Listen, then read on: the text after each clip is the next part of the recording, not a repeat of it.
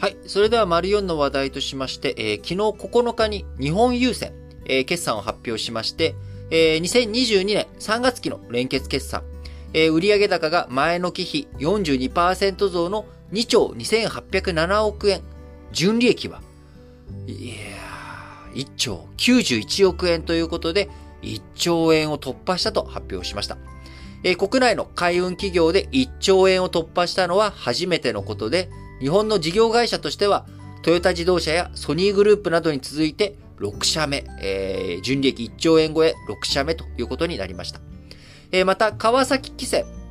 こちらもですね、えー同日連結純利益の発表をしましたが、えー5.9倍の6424億円になったと発表し、えー決算発表済みの商船三井も、えー7.9倍の7088億円ということで、えー海運3社、あ純利益合わせますと、2兆3600億円に上るという好調な決算となりました。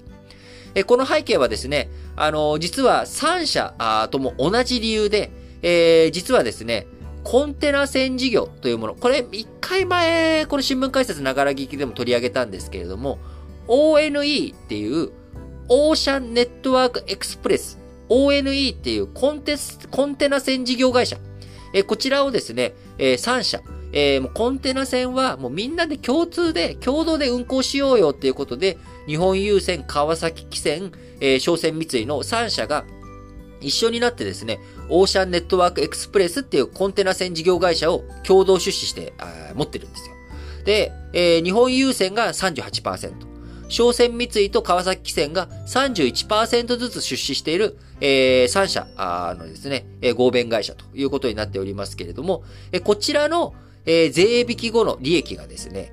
えー167億ドルということで、約2兆円稼ぎ出してるわけですね。で、この2兆円の38%分、えー、31%分が、それぞれ、えー日本郵船、商船三井、川崎汽船についてきているということなので、えー日本郵船の1兆円の利益のうち、7600億円はこの ONE なわけですよ。で、商船三井と川崎汽船も6200億円が、あこの利益がくっついてきているということになるので、大半がコンテナ船事業がめっちゃ儲かったっていう、まあ、こういった話になるわけです。えー、もともとですね、あのー前期の気象時点、えーで、えーだ2021年の4月とかね、5月とか、このあたりでは、えー新型コロナの影響が落ち着き始めて、内陸の混雑状況も、えー収束に向かうということで考えていたんだけど、現実は解消されないまんま、あ未だにですね、もう高くてもいいから運んでくれ急いで運んでくれっていうことで、えー、もうコンテナ船事業が好調だったということですが、もともと日本郵船ですね、純利益1400億円ぐらいだっていうふうに見込んでいたものが、もうどんどんどんどん利益上振れちゃっちゃ、上振れちゃってですね、1兆円超えということに、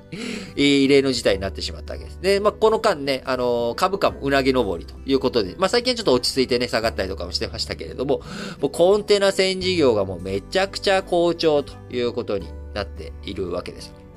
えー、ね、さらに足元では4月からね、中国、4月、3月、4月と、えー上海のロックダウン。えーこれを受けて上海港周辺で置き待ちする、え船が一時最大で通常時の2倍の120隻程度まで増えたということで、えーここからまたね、工場の生産回復していけば、貨物、えー急増してまた混乱うんになっていく。えーどんどんね、みんなお金払ってでも、あの高い値段でもコンテナ運んでくれっていうことにえーなっていくということもあるんじゃないか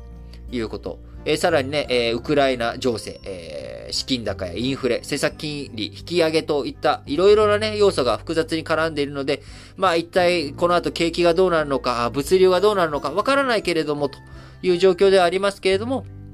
えー少なくとも、昨年度、えー2022年3月期、こちらについてはね、非常に好調な数値が叩き出されたということになります。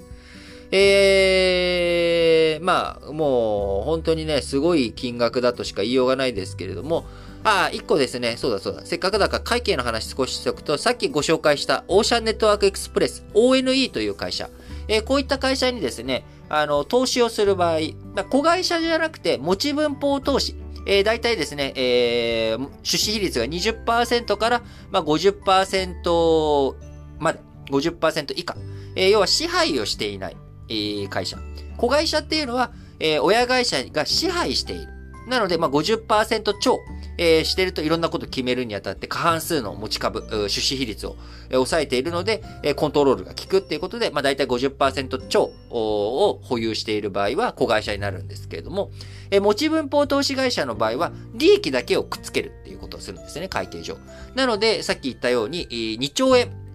この ONE っていう会社が、えー、利益を持っているということになれば、この2兆円というものを、えー、38%分だけ、えー、くっつけてですね、38%分、えー、日本郵政だったらね、38%出資しているので、えー、2兆円かける38%で、まあ、7600億円。まあ、他にね、いろんな、あの、コストとか、他にその、投資にかかる、えー、その後、実際にじゃその投資を回収したらいくら税金払わなきゃいけないんだっていうようなね、えー、こういった計算もしてあげた上で、えー、くっつけるわけですけれども、まあ、あの、概要としてはこういうくっつけ方だっていうふうに見てもらったらいいんですけど、まあ、それがドーンとくっつく。